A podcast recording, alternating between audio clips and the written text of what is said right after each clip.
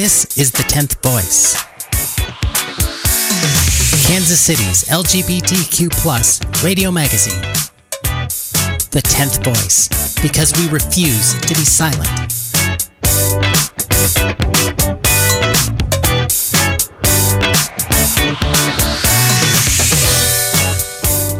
Hello, KKFI listeners, and welcome to Trans Talk, this week's edition of the 10th Voice. This is Una, here sitting next to Fiona.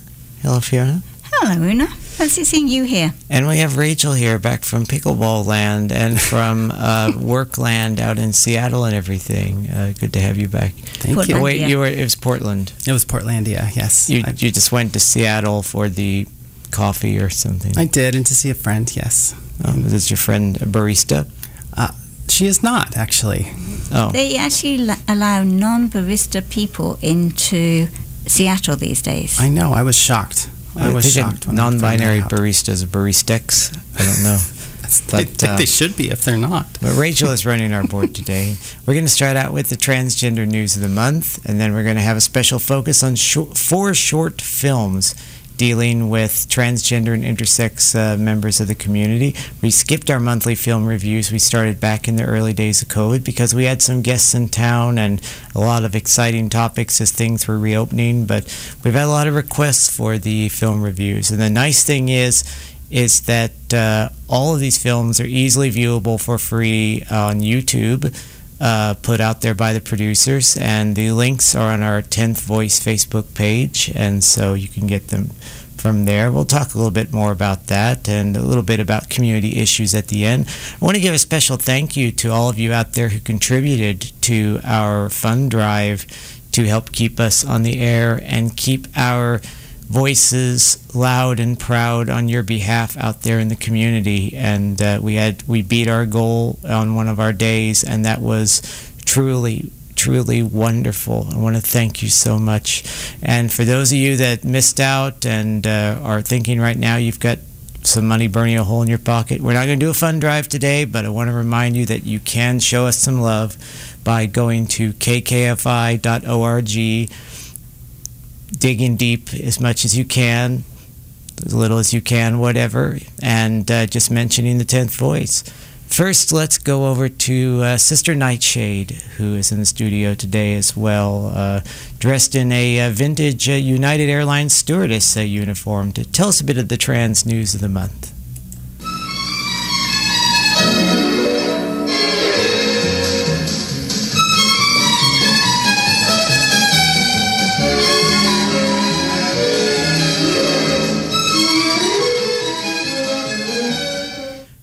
Well, Texas, you've done it again. And just like the Mar-a-Lago madman, you've shown us all by example that every time we think you can't sink any lower, there's yet another trap door going down to a snake pit of hatred, and probably a trap door below that with infinite uh, snake pits in a row.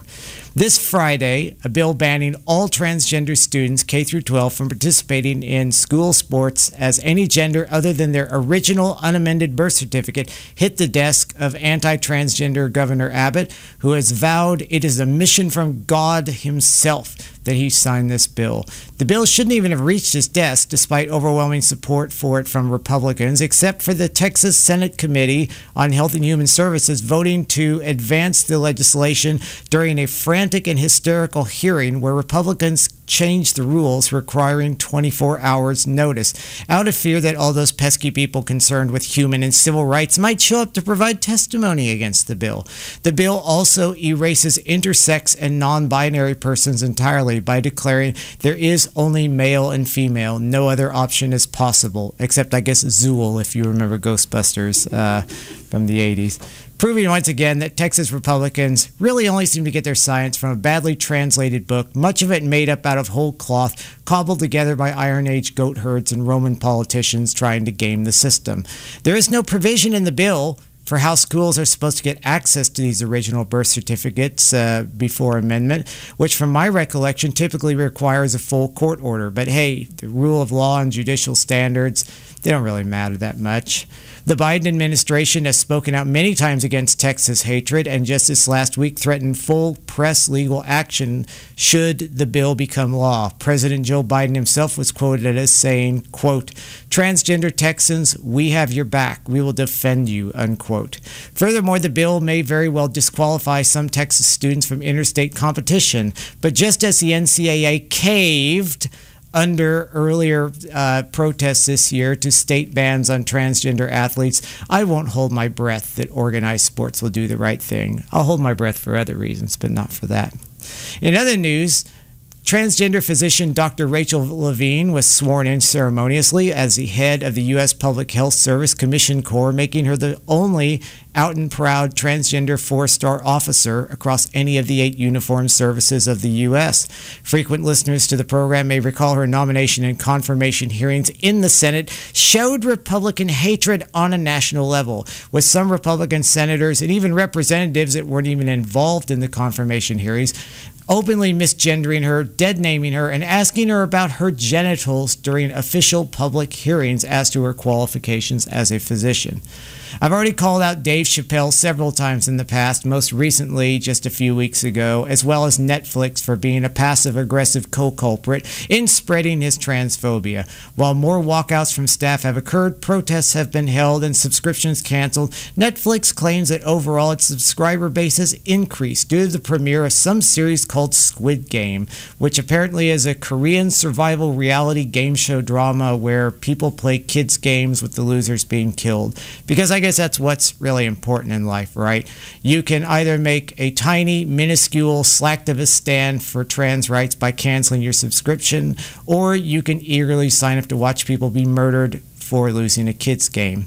And now it's time for what I call Nightshade's Blood Trail, which is a path that all of us must walk, and me especially, scanning the news each month as I report upon our murdered family. Yet another transgender woman of color was murdered on October 2nd. Royal Poetical Starz, age 26, was shot to death October 7th, excuse me, October 2nd in Miami Gardens, Florida, making her the 40th transgender person murdered in the US this year. Starz lived in nearby Pompano Beach and was shot inside her car in a residential area. Despite having legally changed her name and gender markers, police wantonly misgendered and dead named her in their official report. She was shot at least 20 times, indicating a severe amount of violent intent with no suspects known at this time. On October 11th, black transgender man Mel Groves, age 25, died after being shot multiple times while in Jackson, Mississippi. Mr. Groves was able to drive himself to a local hospital where he died on the scene without identifying his attacker, so police have very few leads in the case. On October 19th, it was reported yet again another transgender woman of color, Seattle resident Zoella Martinez, who was found fatally shot in an alley on September 1st. Her death is only being reported this late because very often the identity of transgender, intersex, and non binary persons is either not known, hidden, or not reported at the time of their murder. Martinez, age 20, had gone the night before to meet her. Jakari Rashad Hardy in an attempt to recover money that she believed had been fraudulent, fraudulently withdrawn from her bank account. When last seen, she was in a car with the person owing her the money, and then she was later found dead. The suspect, Hardy, is now in custody, and camera footage appears to show him shooting Ms. Martinez at least five times. In some more positive news, this last week, Bia, a black trans woman, was introduced in the first issue of DC Comics series Nubia and the Amazons, part of the Wonder Woman sub universe of DC. I think that's what it's called. Is that right, Comic Mouse? There's alternate versions and there's subdivides by characters and Golden Age versus Silver Age, and we've only got an hour Oh. of the show, so I think we need to carry on with the news. Right. Uh, I'll let your wife. Your wife is waving at me to move on. So, Bia is one of five women who entered the Amazon world through something called the Well of Souls, a portal giving women new lives as immortals, free from the terror of man's world. Sounds like paradise to some of us. their memories of their previous lives are erased, so Bia is able to live her life as her true female self from the start in the new world she has entered. Meanwhile, I can only imagine the fundamentalists lining up at comic book stores, waiting eagerly to buy every copy they can get their claws on to make a bonfire in honor of, wait for it, Jesus. I don't recall Jesus ever demanding burnt offerings of any kind, let alone of comic books. I thought it wasn't the last summer burned ends. Last Supper? Last su- Burnt supper, not summer. what do I know? I'm not a Christian, so Or La- Jewish. that's true. You're offending two religions here. DC Comics previously triggered fundamentalists with their proposed 2019 comic called Second Coming, um, uh, which featured Jesus as the sidekick. Jesus as a sidekick of a superhero. I'm sorry? He has a sidekick? Yeah, Jesus was a sidekick. Well, He was the depends on- Pancho to uh, the Cisco in the series. So It depends on your view of the Trinity. They could all be each other's sidekicks, or the father might be boss, and then the other two are the sidekicks. Well, the superhero in this case was named Sun Man, that is, as in the sun in the sky. And okay, well, that's really understandable that it was canceled. I mean, Sun Man, what sort of weak, zero imagination name is that? If you're going to make a superhero with the power of the sun, give them a cool name like Dr. Thermonuclear or Fusion Force or Negasonic Teenage G type main sequence stellar object. Well, there is a Negasonic, but that is in Marvel, and you're going to start getting into lawsuits there. Well, we transition all sorts of barriers here, and that's part of what we're talking about the transition between Marvel, DC, and dare I say, Dark Horse Comics. And we are all inclusive as well. Yes, we love are. all of them. Personally, Yeah. I'd, mm-hmm. ra- Multi comic sure? Yes, exactly. I'd rather see a comic about Soundgarden Spoon Man, the Beatles Nowhere Man, or even about Manfred Mann, or the Five Man Electrical Band, Aimee Mann, Portugal the Man, or even Man Without Hats. That was Men Without Hats. You're really reaching here. Well, I don't know anything about men, and I don't like to reach for men, so we'll just leave it at that. Finally, although that seemed like that seemed like the monthly news of the crazy, it actually wasn't, because the core message in the news was actually positive, despite our jokes at the end. No, the monthly news of the crazy comes from Soviet Russia, where President Vladimir Putin called the movement for transgender acceptance quote, a crime against humanity, unquote, in a speech this last week. He further claimed that anyone who supports transgender rights is pushing for an end to all mothers and fathers everywhere. And he then went full on Grandpa Simpson Trump by railing against censorship, teaching the history of minority peoples, so called cancel culture, and statements which are so internally and externally inconsistent and ironic given the long history of his country and his own current policies of running Russia like the Trump golf course empire, that I'm surprised he didn't start threatening to invade Europe over nude roller discos, soggy Rice Krispies, and those silly little straps they put on tops and skirts that you're supposed to hang your clothes from, but no one ever does. And instead, they either irritate you all night long by tickling you, or else they stick out from your neckline or skirt waist like tiny little satin Ouroboros snakes, free to catch on any protru- protrusion that sticks out, tearing your clothes right off your body and exposing all of your gems and flaws to the world. I mean, those little straps are, are, am I right? They're lurking disaster in every piece of women's clothing, and in a much, they're a much, much greater threat to Western culture than Putin's so-called transgender menace. Have you ever heard of these things called scissors? Um, You can remove tiny little Ouroboroses from clothing. but it just seems sort of like I don't know. It seems like sacrilege, despite the utility. of it. So, I I- bought an outfit, not a problem. so re- Republicans, remember when you go to the polls for the midterm elections, you have a choice to make. You can either vote to ban those tiny little useless clothing hanging straps, or else you will continue to see naked transgender women all over town. The choice is yours. I'm Nightshade, and this was the news.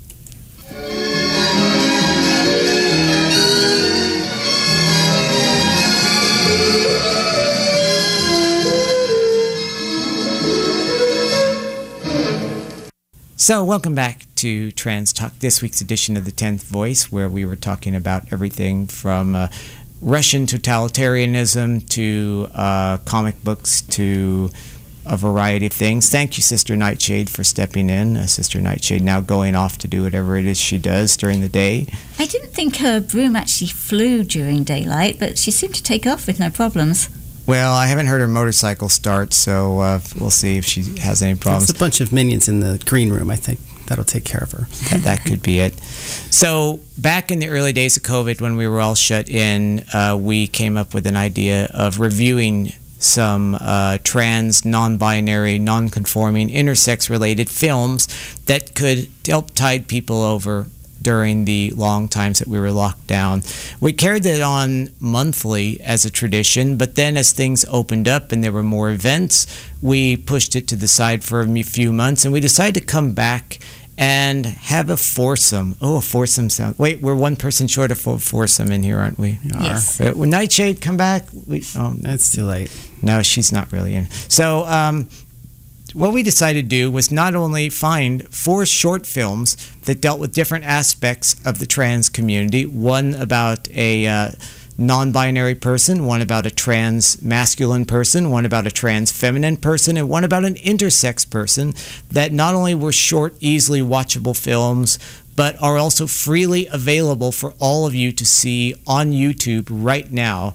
And the uh, links and the name, you can look it up by name, you can look it up by link. We have it on the 10th Voice Facebook page, so um, it will also be posted on Transit City.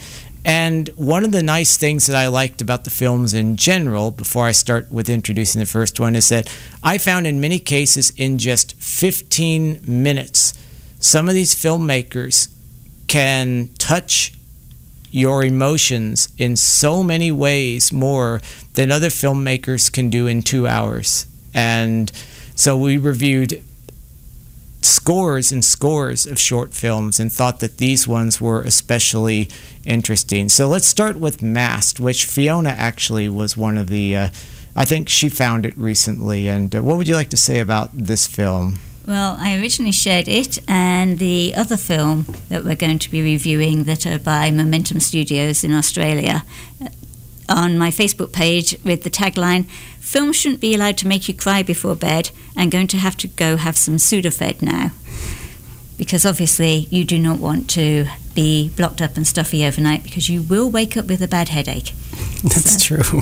Yes. So why don't you tell the audience a little bit about the film? So we are going to be obviously having some spoilers in this because we're telling you that this film, Masked, is a 2019 Australian short film about a transgender high schooler who is initially presented to us named Zoe, and they're struggling to find acceptance for themselves and whether to come out and how awful their life is at the time.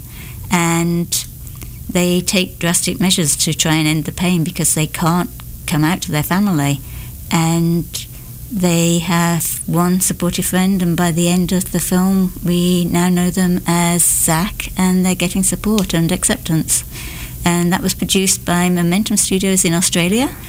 And as I said with the reference to my Facebook uh, post, it's um, definitely heart wrenching and a serious pull on the emotions. And it's a very strong theme, so warnings to people. Um, there is uh, evidence of self harm and cutting and suicide attempts, so that could be triggering for some viewers.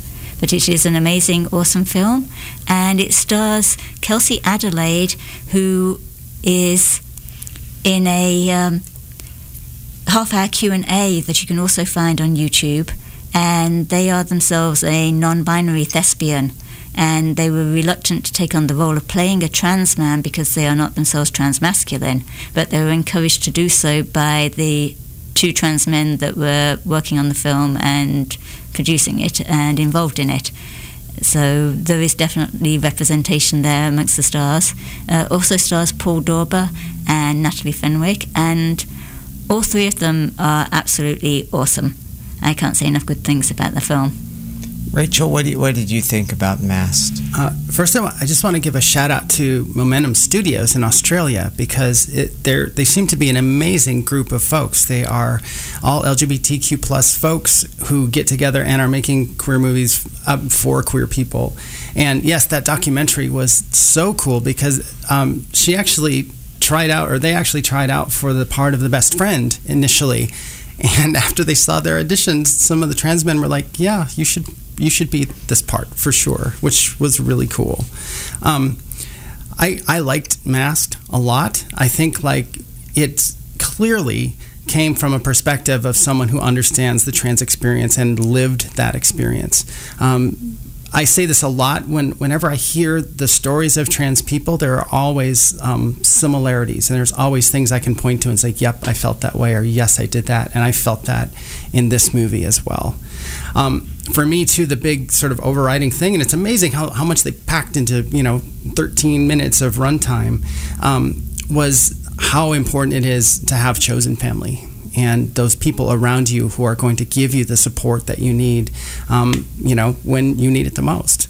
If you know your actual family isn't able to support you or doesn't understand, their chosen family is always there for you, and that is so important. I think one thing that struck me most about it, well, the the self harm scene in the aftermath uh, was very difficult for me because, of course, I went through that just prior to transition. And the thing that struck me is how realistic it was is that the parents really had no clue that things were that extreme. Uh, the friends really didn't have a clue that something was coming right up. One of the friends did because they saw their wrist when they reached out to take the birthday gift from them, and they looked at it and the and Zoe, as they were known at the time, pulled their sleeve down hastily to cover up the marks. Yeah. Well, okay, I'm being euphemistic when I say self harm to not, uh, I'll go ahead and say it. There's a suicide attempt. And there's a difference between self harm and suicide. I mean, there's a definite, strong correlation and relationship, but there is. I was trying to be euphemistic so not to spoil it, but yeah, that's. Um, it's an attempt, not a success, so I've really spoiled it for you now, but. Um, it was very powerful, and it just shows a lot of people ask, how could you have hid the fact that you're trans from us for so long? How could we not have noticed? Yet, trans, cis, gay, straight, um, genotypical, intersex, it doesn't matter. So many times, the loved ones ask the question, how come we didn't see the signs? How come we weren't aware? Maybe it's just that people don't really pay attention to their loved ones as much as they think they do. Maybe sometimes they take them for granted. Or maybe the change is so gradual uh, that, that they become used to that person always being like that and always being broken and always on the edge of suicide. And so there is no clear warning sign when it goes from being on the edge to being tipped over the edge because that's how they always are. Yeah, and for so many trans folks too, um, you, some of us feel quite deep shame about our our lot in life and our gender identities, and we can hide it from ourselves too, as much as everyone around us. Yes, that's a good point. Um, and so that's you know that's another huge factor. Um, I I absolutely adored the costume design in in this show because we see um, Zoe Zach uh, at the beginning, and they are all in gray, and they're they have a sort of sullen look on their face, but they're gray and black. And then um, in the sort of final scene, we finally see them in colors and a smile, and it was such a great symbolic thing. It's like you have 15 minutes to tell this story. What a great way to do it! Yeah. And, and the mother bought them a like bright yellow, mustard yellow dress for Dress, a birthday uh, present and for their party for the next day. Yeah. But they'd got it a non-frilly, somewhat unfeminine dress because they said that's the style you like and thought it was kind of a hipster rather than the real reason for it. Right. And then you see them at the party the next day and they're wearing the dress because they've got to to please their mother. But they've totally covered it up and it's buried behind very gender neutral things to try and hide and not be in a dress. Yeah, yeah, that was really good. Yeah, I think another aspect too that this brings to forefront is the fact that parents so often don't take their children seriously, and I don't just mean young children, and I don't. In this film, it's especially teenagers. Teenagers are never taken seriously by their parents. It's very rare. You know, they think that they're trying on personalities like a set of clothes, that they're being hysterical, that they're being influenced by their peers. And we find too that with many people it goes all into adulthood. You know, even when I came out to my mother in my early 40s, she could not believe it and kept making all these excuses. And it's like, you really just don't get it. You're not listening to me at all. And I think the film emphasizes the aspect that you should listen. And there are all, there are all those parents that will say, how can my child of age 17 know that they're trans? And my response back, one of, one of my main response back is, how does any child know that they're cis? How do they know they're straight? How do they know, you know, how do they know that if they said they were cis, you would accept it no problem, as if it was graven on stone tablets. But if they say they're anything else, all of a sudden they're a liar. They're deceptive. They're deluded. They're on drugs. All kinds of drugs. I mean, good drugs. Really, really good ones. but drugs. Um, so I thought the film. It was very hard for me to watch because of the one theme in it, but uh, and some people may find it triggering, but I think it's worth it. It's the the pain is worth it because it is a good film, and uh, I wanted to know if we wanted to go on to uh, the next film and uh, have Rachel talk about that. Unless anybody had any final comments about Masked. No final comments. We don't have any official rating score like two thumbs up or. no, we've never developed that. we should go like. We've got two rainbows up and uh, an extra side order of trans flags up for this one. What about because it's uni- brilliant. What about a, a unicorn? We could have you rain. We'd have to make a whole uh, ass scale that, but, but no one would get it. So let's go on That's to the true. next film. Okay, so uh, the next film is called Still Me. It's actually sort of part two of uh, Masked.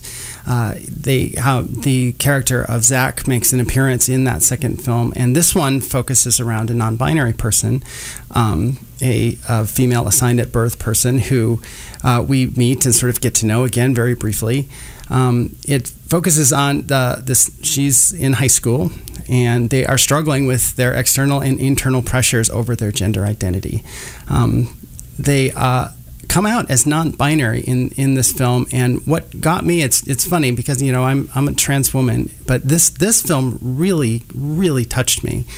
There's a there's a scene in particular where they're sort of rehearsing what they're going to say to people when they come out, and they have this speech all sort of ready in their head, and they are in a, a changing room, and you realize what they're doing is they're sort of changing from their their sort of drab, drab clothes into the clothes that they went to school in, so no one sort of finds out what they you know what they were doing. Uh, but that rehearsing of the thing was so awesome, and I thought, oh my gosh, they're going to go in and come out to everyone, but in fact, they were still stuck and boy, could I identify with that. I rehearsed my sort of coming out moment for a very long time, and that really got me.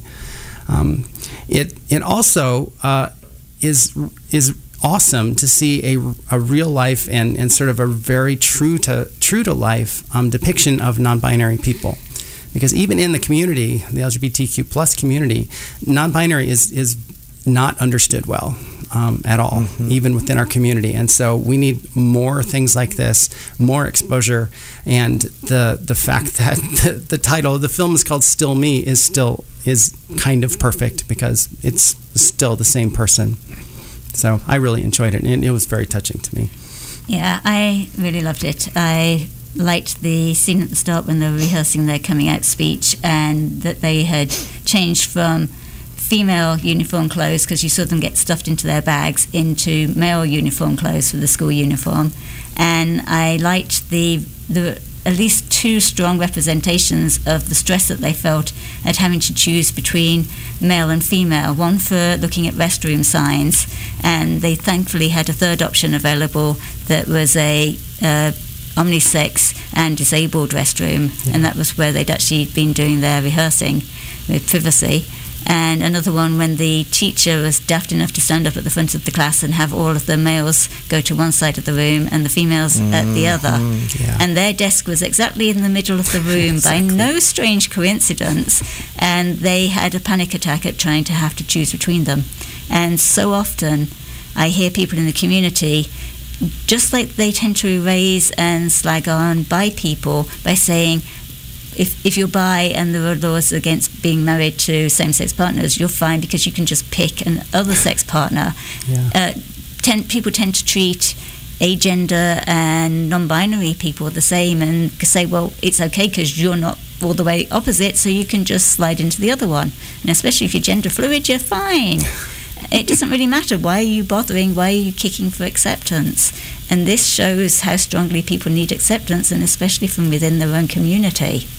I think there is a serious uh, age divide in the greater trans community when I, because you know being one of the I'm not yet the old guard, but I'm moving that way. I'm more the, the angry, bitter guard, I guess, uh, along with uh, Rachel, who I'm just older than by a couple months, or maybe maybe a few days. I don't know what. But. It's definitely at least a month. Oh, you're making me feel all like a baby since my birthday isn't until sometime this week. So glad we could help you. Um, one of the things that I heard very frequently early on, and I, I didn't un- understand there wasn't much exposure. There was there really wasn't much even with all the web resources available in the tw- early 2010s, late 2000s on non-binary, non-conforming persons. And the general thought in the trans female and male community was non-binary people are people that want to have their cake and eat it too. They're faking it. They're people trying things on for size. They're not serious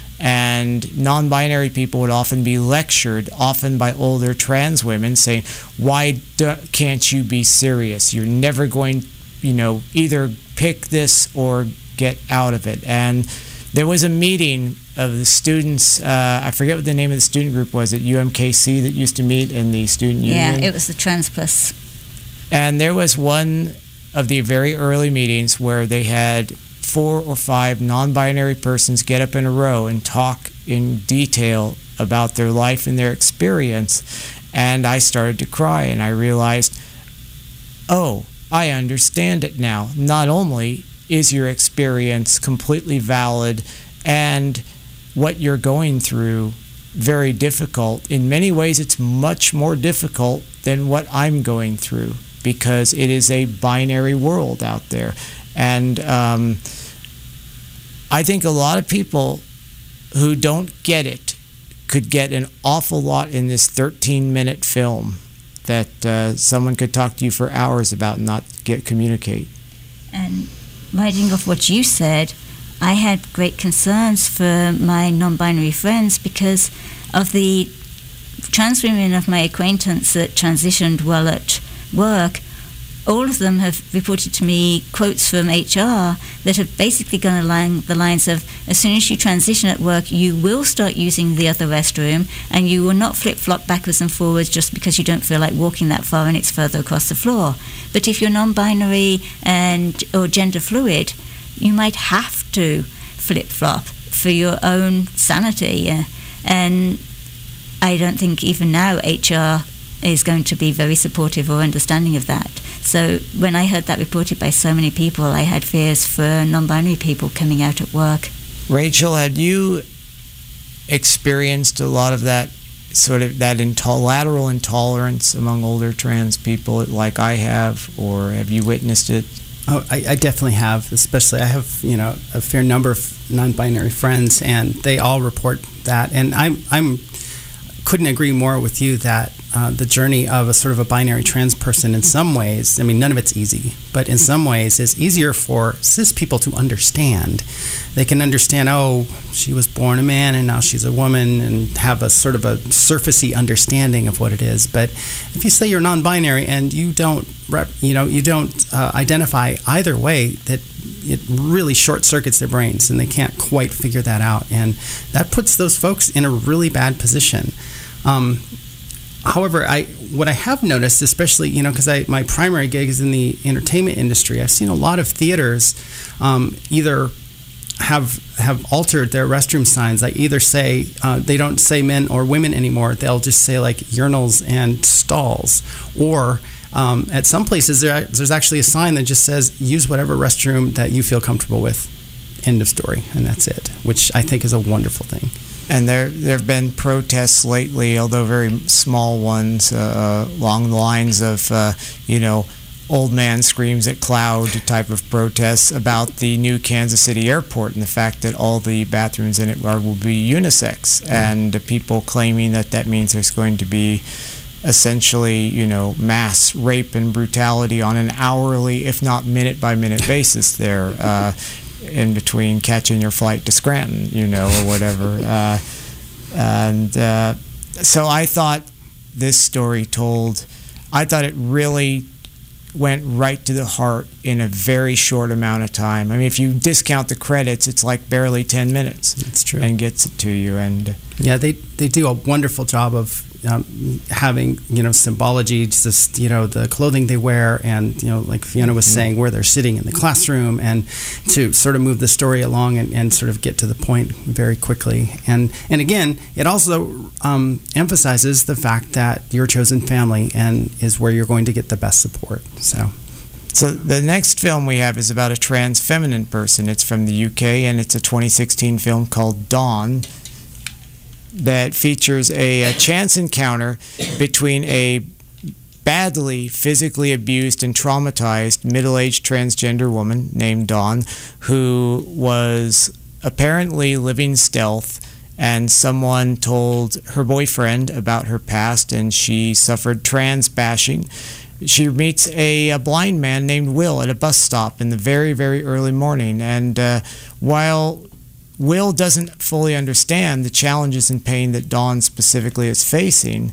It's very clear that Will knows what Dawn is, that he understands it, and he reaches out both emotionally and physically to help her see things in a positive way that she never thought of before. There were several little things about the film that really touched me. Well, Will asks if he can touch Dawn's face uh, as part of a. I, I've I've had uh, blind acquaintances ask if they can touch your face. He accidentally touches a bruise given to her by her ex-boyfriend, and uh, then she pulls away and just mentions that her boyfriend did it. Then Will says, "You're the first girl I've touched in ages. And she just breaks down, and it was heartwarming to watch. And he makes a deliberate comment. It's a joke about a, how he, he has super hearing because he's blind, and he can hear a butterfly breaking out of its cocoon. And uh, he just keeps giving her so many unconditional positive bits of reinforcement that don't even seem like he's trying to really pick her up at all. He's just being a very kind and human person. It's only at the very, very, very end when he's struggling and he just comes and says, Can I have your number? And one of the things I really love is that as she's walking away and she says, Well, I better keep my head down so, you know, presumably no one picks on her, he yells at her, You just keep your head up high. And it was a heartwarming film and it just it did really hit me. Um, uh, ran Fiona. What, what, what do you, you think? I thought it was good. I thought the, there was some good pieces with the representation for having a non-seeing person in a short film like that as well because I think a lot of people are familiar with people that are born blind or completely lose their sight very traumatically and suddenly. But a lot of people aren't aware that people quite often lose their sight progressively like that. And so there was good representation and information there, including at the end when he was asking for her number and he said, Can I see you again? And he must have chosen those words deliberately.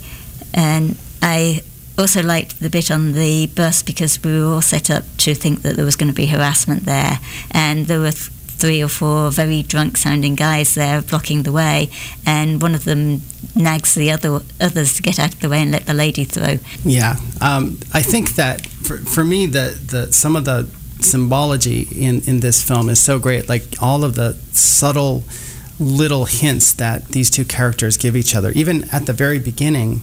Um, you know, they meet at this bus stop, and it's dark. It's pre it's pre sunrise, and therefore it's it's it's dark. It feels dangerous to me. It feels um, you're not really sure what's happening. Um, you hear a, a, man's voice in the background saying, "You know, Miss, can you help me? Can you help me?" Um, it feels like a setup for something bad that's going to happen next.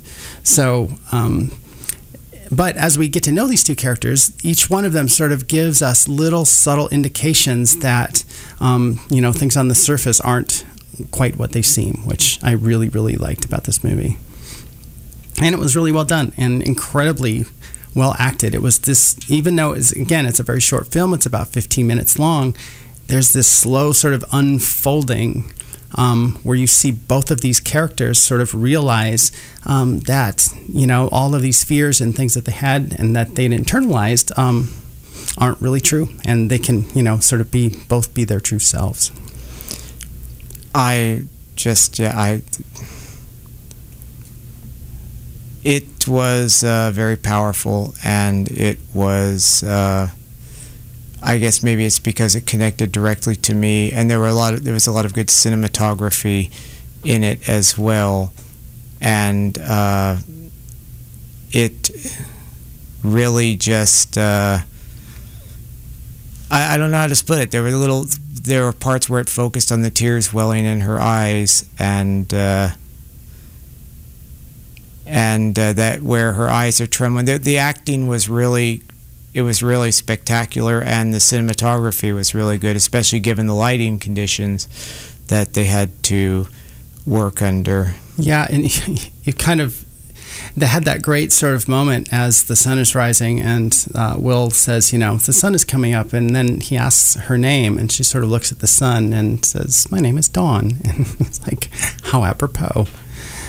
Yeah, it was it was quite well done, and I and even even some of the cinematography, some of the shots when they're sitting next to each other on on the park bench or the bus stop bench, you see their hands like right next to each other, and the camera sort of focuses in on that, and then eventually she sort of reaches over with her pinky finger, and they make you know sort of human contact, which it seems like in that moment was exactly what both of them needed.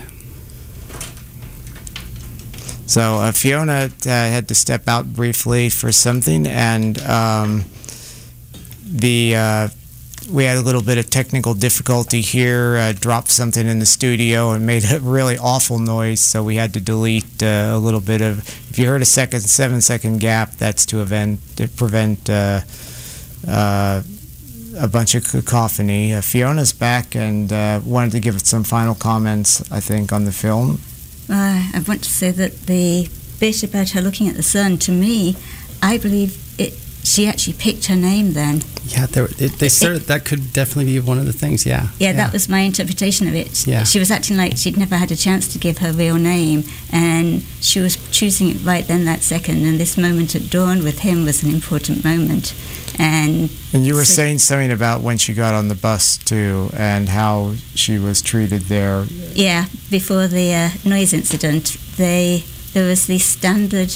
She experienced rather than trans bashing, she experienced the standard misogyny that all women have to deal with, and that trans women have to deal with on top of their other experiences and trauma because they made a harassing comment about her her breasts being nice, and uh, that then, yeah, yeah, that stuff becomes really hard to parse as a trans woman because it's like you get it from both sides. It's either, you know, you can be criticized for just being a trans woman on the bus, or you can, you know, have this misogyny thing because you're a woman on the bus. And you wouldn't even know for certain whether they're being sarcastic and right. saying That's that to, to say you're fake. Exactly. Yeah, you're Boy, so yeah, many layers. Exactly right. Exactly and right. A layering time for a break, maybe.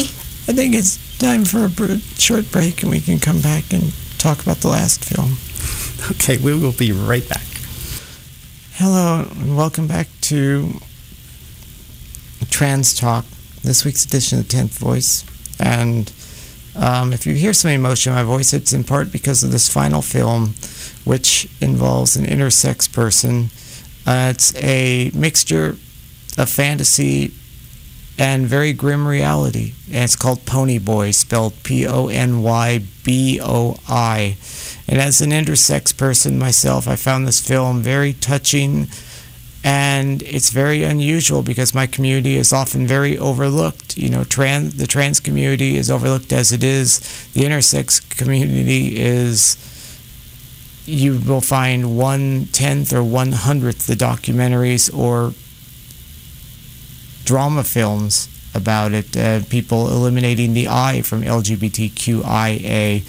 The title character is a femme intersex person who ran away from home due to abuse, both from their parents as well as medical abuse and undergoing forced medical procedures to try to force their body into one sex or another. And there are some very horrible flashbacks that made me shiver and cry watching them. And just remembering them now is doing that. Ponyboi were never told their actual name, uh, their their birth name, or their chosen name, which may have been Ponyboi. Works at a laundromat uh, for their primary job. They live in the back of it, and as that doesn't give them enough money to pay the bills, they also work as a prostitute in the back room, trading sex for survival and dealing with the hustlers, abusers, and creeps. One night, a mysterious, handsome, and polite cowboy shows up at the laundromat driving a classic Mustang. Strong, silent, very polite, very respectful uh, man who is the archetype of the sort of person that Ponyboi wants to meet. They have a very romantic sexual encounter. It's not graphic, so you know the young ones can see it. And the man is very kind and very clear, much more clearly interested in Ponyboi than just a one-night stand. In fact, they offer to take Ponyboi away and helping them to escape their reality by giving them their car, which Ponyboi doesn't really believe is true. At this point, the film may cross over a bit into fantasy because at the end, it, Ponyboi is literally driving away in the Ford pony car, the Mustang pony. Uh, there, one of the best lines I think is when Ponyboi is describing having to go to the doctor so much as a child, where they were forcing their reassignment. Uh, the cowboy asks, "Why were you at the doctor so much?" And Ponyboi is broken and says, I guess I was born a little different. And the cowboy smiles and says, That's okay. I like that you're different. And also says later, You can have whatever you want. You just have to think that you deserve it. And the best part about the film of all is that the thespian portraying Ponyboi is an actual non binary intersex person from Salvador who also not only stars in the film but helped direct it and wrote the script. And I'll just leave it off at that and let uh, Rachel this time first, since Fiona went last time. Sure. Uh, of, of the four films that we reviewed, for me, this was the hardest one to sort of understand. In fact, I had to go back and watch it again. I think part of it was I was because it's sort of a, a fantasy, there's there's very real, gritty things happening um, in this film, but there's also this fantasy element. And when I first watched it, I, I just assumed it was sort of escapist fantasy for Ponyboi, that they were hoping that this thing would happen. Um, but on second viewing, and especially the flashback to how they grew up, the abuse they got from their family, and that horrible um, thing with the, the doctors. Um, basically what it what it told me was that Ponyboi had been sort of internalizing all of these things throughout their whole life from their parents telling them there was something wrong with them and we need to fix you. And you know when you when you're told that from a young age you you internalize that stuff. And so go ahead. That's what I was told at age 24 when I went into the doctor and found out for the first time. And the doctor said that I didn't make testosterone to any measurable amount, and that my estrogen level was at a low, normal female level, and they immediately started recommending, well, we're going to put you on testosterone shots and we're going to make a man out of you and everything like that. And then they made a joke at the end about, well, you have so many physiological differences. You're not even the same species as the rest of us, which isn't it isn't scientifically true, but that one day I'll never forget. It made a huge, profound impact of making me feel an otherness from the rest of humanity, no matter how many surgeries, no matter how many procedures, no matter what I did.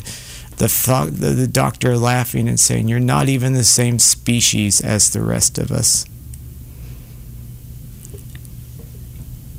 I uh, I wondered at the end with with the because they did actually decide to leave, and there's interesting interpersonal stuff because they are friends with the other person that works there, and that person says that they've got a a guy who isn't a creep like all the rest of them, and you find out that they're definitely creep because they're also in a relationship or at least having sex with Ponyboi, and that they're keeping that secret amongst all of their other secrets that they're having to keep. The creepiest creep that ever creeped. Yes. I mean, they actually they actually make the some of the chasers at Missy's look like you know. Uh, um, Knights in shining armor. yeah, I was going to say George Clooney, you know, on a good day, but Oh my. so uh, they stand up to him in the film, and after that, they were already planning to leave and realizing their self worth. But you get that moment where they get the chance to stand up to him and defend themselves, and they go out, and then there's this heartbreaking time when they can't find the guy and can't find the car, and you think, no, it was all a fake, and he's just like all the others. And then they see the car, and he'd left his hat in it, and I think that's leaves it open to interpretation that whether he's going to join them and go with them, or whether they're going to ride off into the sunset by themselves and have some alone time. Yeah. well, they let they wrote the note about where to find the Mustang on a postcard that was the hotel postcard they were going to be at too. So it, there's a heavy implication that I, I can't imagine literally somebody leaving behind their classic Mustang for, I mean, to put it bluntly, a person you meet for one night. But maybe, I don't know, in my lifetime I've heard of crazier things. So maybe it is true, or maybe it's part fantasy. It doesn't matter. I just thought it was beautiful. And it doesn't really matter. And it did, to a large extent, give a very good insight into the trans, the, the intersex experience, especially the medi- the flashbacks to the horrifying medical procedures that they have no control over, screaming, "Why are you doing this to my body?" and and the parents just slapping them and saying, "You're just going to do it." And like the non binary community, so often intersex people receive abuse and lateral violence within the trans community because many of the people in the trans community don't appreciate that often the person is transgender and has to transition and go through all of the usual trauma and abuse and risks of job loss and relationship loss from society that the rest of the transgender community has, but that they've also had that additional medical trauma. And plus, they get jealousy from people who are in the um, community that they have had to transition to, who are resenting them for looking better and passing better often than they themselves do. So they get that resentment and jealousy and lack of understanding and can't even find community there. I've actually lost friends over that who said that they don't like being with me in public because I pass completely and they don't, and they won't go places with me in public. They wouldn't even meet me for lunch, and I and they kept talking about you don't know how lucky you are. You know you didn't you don't have body hair. You don't have you didn't have to do this or that. You're only five foot four. I'm like, yeah, well. I also have horrifying medical problems that make my life unending pain constantly, and you're not seeing that. You know, can you walk around the block? I can't. You know, so you're jealous of me, and I'm jealous of you. The only difference is I didn't throw you away as a friend because I was jealous of the fact that you could walk. And if you're out there listening, you know exactly who you are. I really liked um, how this film ended. Um, for me, what what I was getting at was we. I finally realized this, in this film that they were internalizing all of these bad things that they were told for their whole life. And for me, the fantasy was them finally realizing that they weren't the sum total of those horrible things that they were they were told about, and they stood up and went away. And whether or not this person is real or if this is a fantasy, it kind of didn't matter because they stood up and they actually made a decision, and you felt like Yes. they were going to be okay, Yes. at least better than they were. So it, it gave us hope at the end, for me anyway. Yes, there's a lot of films and books that use magical realism for that, that uh, usually set in exceedingly bad situations like civil war and serious abuse cases. And particularly from South American region is where that tended to originate.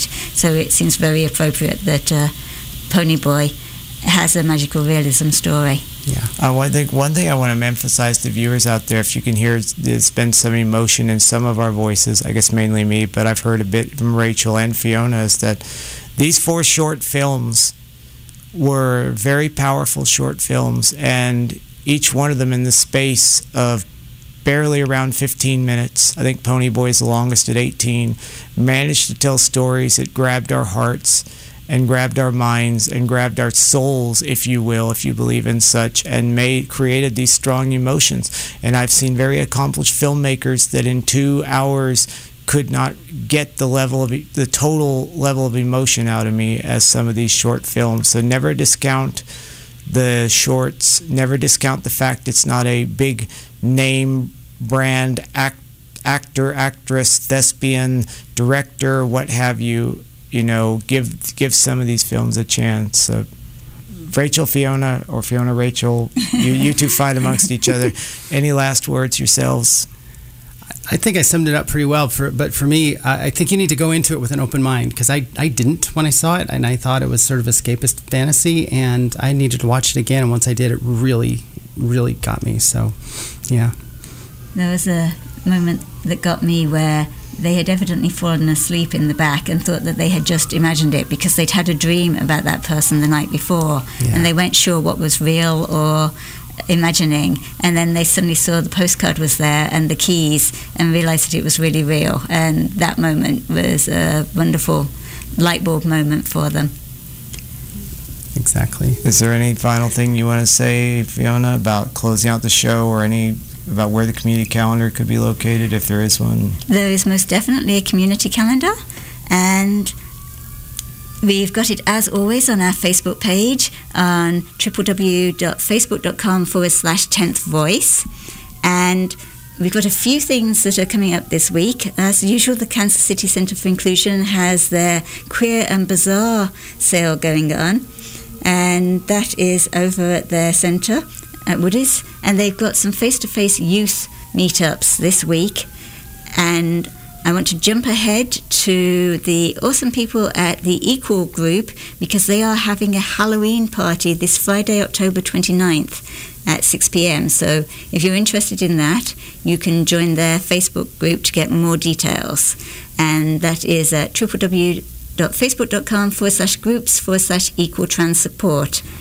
And I do want to thank everyone for listening this week and remind you you can send us messages on our 10th Voice Facebook page, which is where the full version of the community calendar with all the details and links. because we'll delete the bad ones. I mean, we're, we're, we're not going to do that. Yeah, so where all of those details will be magically appearing at 2 p.m. And I'd like to thank you all so much for tuning in to Trans, Week, Trans Talk, this week's edition of the 10th Voice. We'd like to give special thanks to our wonderful Rachel for running the soundboard, for my wonderful wife Una for putting up with me, and also for co hosting the show, and to all of our listeners out there. And next up, stay tuned for This Way Out, followed by Wings, and then Every Woman.